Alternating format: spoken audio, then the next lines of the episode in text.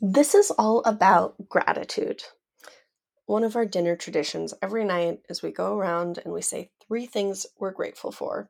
It started in the pandemic and we've just kept it up. And let me tell you, it's a real mood booster and it's a really nice thing to talk about during a meal. There's some reflection, it's really fun to hear what other people say. And this morning I felt particularly moved to express gratitude um, for this amazing place I get to live in. I think many people who have a garden can relate to this, but there's so many hours that go into a garden. And there's a point in the season when you're like, is this worth it? Is this actually going to happen? You know, there's the preparing the soil, there's the planting, there's hours of weeding, there's watering.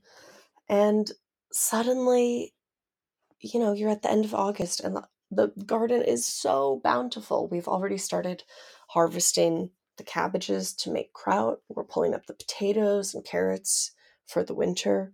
We're curing the garlic. I mean, we we have more greens and tomatoes than we know what to do with. It's a really really special time. And last night I made a meal basically based off of what we were growing in the garden. And this wasn't like, you know, I'm not going to win an award for this dinner. It was quite simple.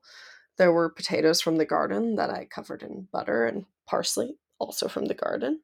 There were fried green tomatoes with that I dredged with our own eggs, um, also tomatoes, also from the garden, and two types of kale, also from the garden.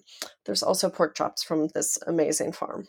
Obviously not our own, but still fantastic. And it just felt so cool to be eating this meal that we mostly, you know, grew and raised ourselves. And I know it's such a privilege, and, you know, many people don't have the same um, ability to do it, but I just felt really so grateful that through all these trials and tribulations, I ended back in the Catskills, that we have this garden, and that all our work has really paid off, and we get to eat this like beautiful, simple meal.